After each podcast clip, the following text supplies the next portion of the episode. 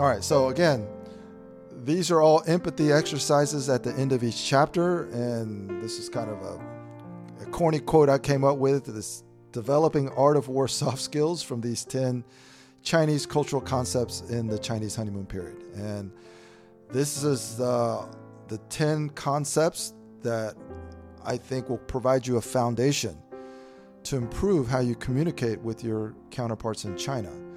Uh, Guanxi was the first one, and chapter two is Li Yi. All right, so first, what is the practical definition? The practical definition of Li Yi is the perceived personal benefit of deepening Guanxi. All right, so there's a there's a relationship between whether somebody is willing to develop this Guanxi with you and what they perceive is their personal benefit. And this is a this is something that uh, we can talk about a little bit more detail. It's like um, I think Angela, you asked the question at the last event of someone that you were talking about, talking to in China, and you were frustrated. You know, it's always important not to understand how you benefit their company. For example, uh, uh, I'm going to give you a big order, or I'm going to give you lower pricing. You really have to consider what is the personal benefit to that particular person that you're talking with. Uh, and they may not get any personal benefit if you give them a big order. They're just responsible for taking the order. So, having that level of awareness will improve how you're actually able to develop guanxi with someone who, in Western culture, we think, well, if you represent the company, it's gonna you you'll act as a fiduciary and you'll you know do what's ethically right for the company. Don't assume that in China. Just assume that they will always be on the lookout for what is their personal benefit of even doing the job that they've been hired to do. And once you have that mindset, then you'll be able to get much more out of the people that you that are your uh, kind of access points to the things you want to do in China. So we want to talk about personal. All right. So that's 个人 and benefits. 好处. Okay. Uh, or 利益, li, so benefit is, is also can be translated into 利益. So this is all kind of the different words essentially having similar meanings, but you gotta have to really, through experience, you understand how to use these in the proper cu- cultural context and when to use them. And of course, personal benefit is 个人好处, which means whatever person, like if I'm talking to somebody who's just a buyer, he's not even the procurement manager, he doesn't, he's not the owner of the company. What do they really care about? Well, they probably care about more about the efficiency of how things are done, how quickly they can accomplish some of their objectives. They're probably going to be asking for lower pricing, and and how quickly can they get answers to that? Um, in a different world, uh, they would also might be looking for some kickbacks. But I just want to say that when we talk about corruption in China, the thing that we have to understand is China. What used to ha- what what would happen in China five years ago, 10 years ago, and 20 years ago, the things that Westerners would perceive as corrupt and unethical activities, money under the table and stuff like that, that is all trending in a more positive direction for China, which means China is getting moving away from that. It doesn't mean that they've left it, but it just means that doesn't happen as much anymore. And there's almost no expectation from a Chinese person that their Western counterpart would do something corrupt. That's almost non existent now. It used to be for Chinese people to do any business with a Westerner, you'd have to find a Chinese intermediary to do the corrupt things that you didn't really understand. That's virtually going away now. So everybody's expectation really needs to be adjusted, especially if you've heard a lot of bad stories about the things that happen in China. Another way to translate personal benefit in Chinese is 对我有利. Okay, this is the question that Chinese people are asking themselves. What is? It's almost like them. What's in it for me? Uh, and and and the key is not to understand that Chinese people will ethically represent their organizations. They're always looking out what's in it for me. And sometimes what's in it for me isn't something that's corrupt, it's just something else that they value that you may be able to offer.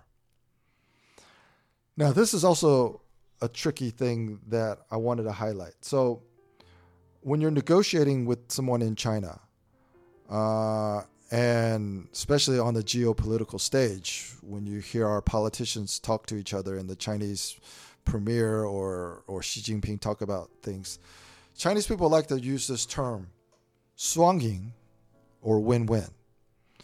And I want to try to put this into context. So, uh, is almost like what we call a "口头禅." It's just something that they say, before and after everything they want to say during their negotiation process. It's just something they say. It's not really how they think, at least not in a literal sense, except in terms of deepening guanxi. Win win only means that they want to exchange goodwill with you. That means they want to give you goodwill, but they expect some goodwill in return, and they want that continuous reciprocity. That's what they mean by win win. So, from a Western point of view, you don't really want to, it's confusing to try to interpret what win win actually means. So, the way that I explain it, it's not how they think in a literal sense, it's only how they speak in terms of wanting to deepen their Guanxi relationship with you. All right? Another important aspect of this practical definition is it is the perceived personal benefit. It may not be the actual personal benefit. And there's a lot of Chinese translations for perceived. It can be 感觉, it can be 自感, it can be 直感, it can be 直觉. So there's a lot of ways to translate this word, but basically what it means is means it's just that they have a perception or feeling or a sense or an intuition that working with you, exchanging goodwill with you, will lead to some perceived personal benefit. And it's also a very practical thing. So, one of the things that um, people who study Chinese culture and Chinese thinking, they talk about Chinese pragmatism or Chinese people being 很现实. And, and this is something that is really, if you understand this term, Chinese pragmatism, 现实, then you'll understand why Chinese people sometimes disappoint you when the guanxi isn't there. They're very pragmatic. And what that basically means is they don't feel that they're going to get the expected personal benefit by doing what is expected of them, even if it's something that they promised. And for them, it's just very pragmatic. It's 很现实.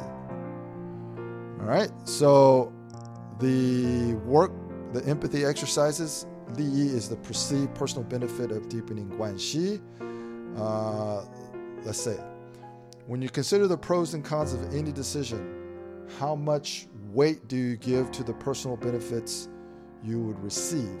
So I'm gonna, I'm just gonna go through this really quickly so we'll have a little bit more room for discussion.